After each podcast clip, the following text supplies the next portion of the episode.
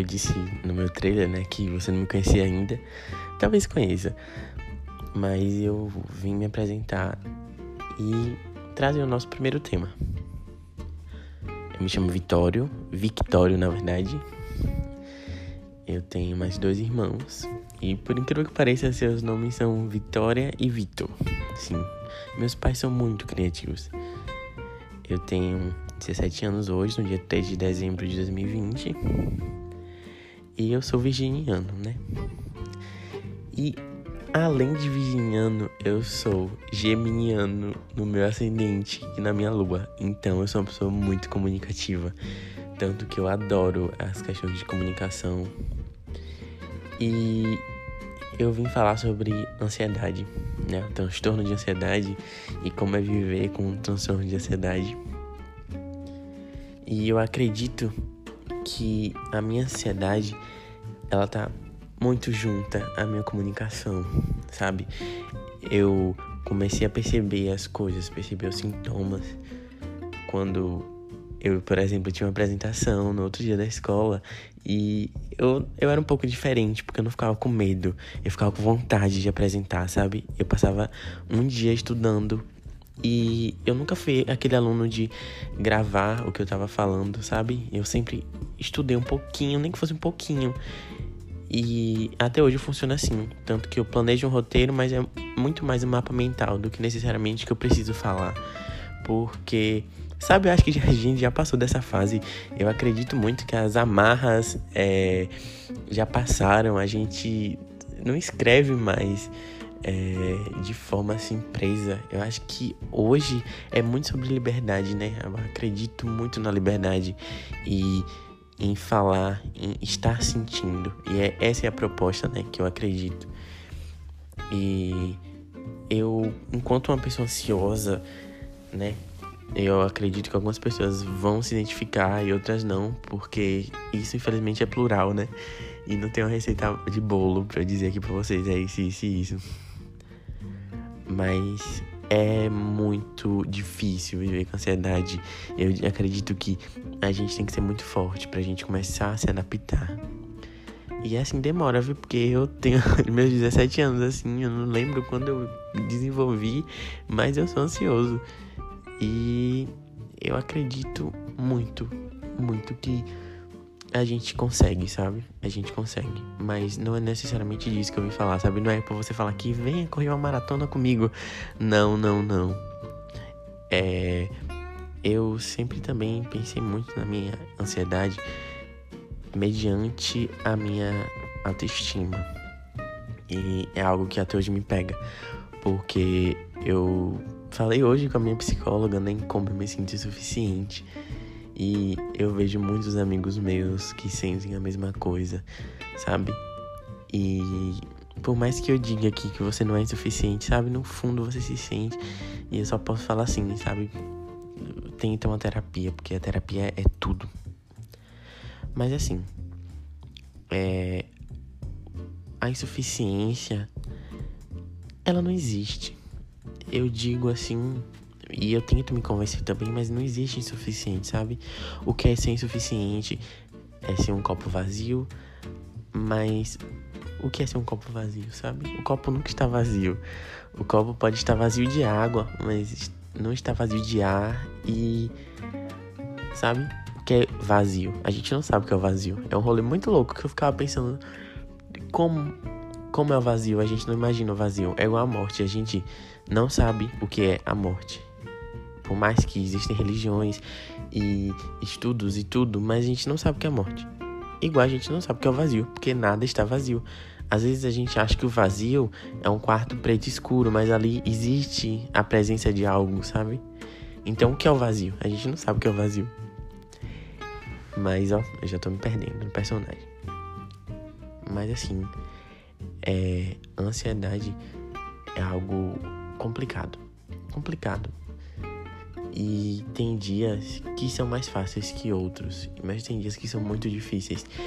E uma coisa que eu aprendi muito fazendo terapia é que a nossa progressão, enquanto a gente está tratando algo, é um transtorno, ela não vai ser uma linha reta, sabe? Eu acho que quebra um pouco dessa questão matemática de existir uma razão, porque não existe razão quando a gente está lidando com os nossos transtornos psicológicos.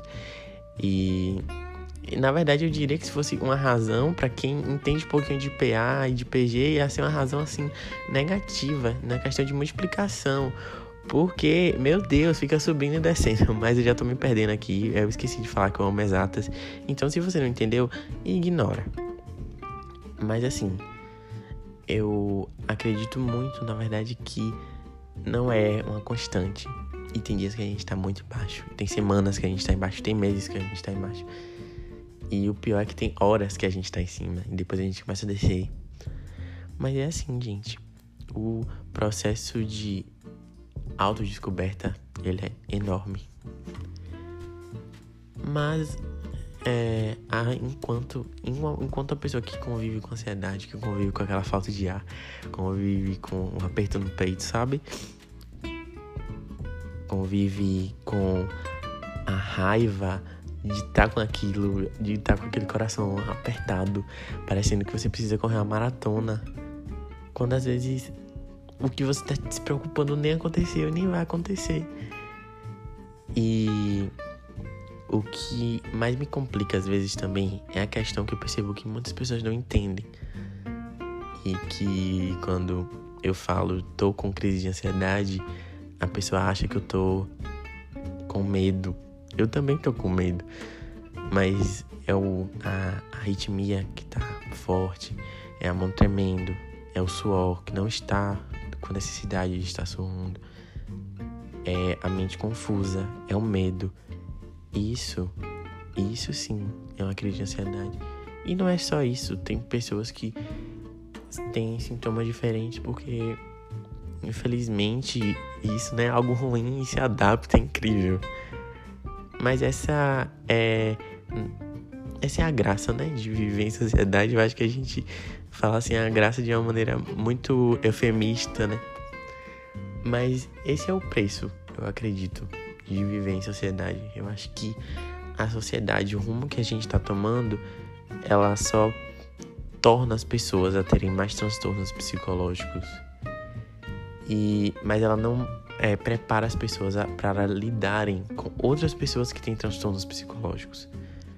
Porque às vezes a, teu vizinho tem transtorno de ansiedade e você nem sabe. E às vezes você acha que ele nunca sai na porta porque ele é metido. E não, não é só, sabe, os transtornos hoje não são mais de depressão. A gente as pessoas conhecem muito depressão e não é mais. Existe codependência, existem transtornos é, alimentares. E é isso. Eu acredito muito que o caminho que a gente está tomando as pessoas não conhecem, né? Não sabem lidar ainda com pessoas que sofrem ansiedade.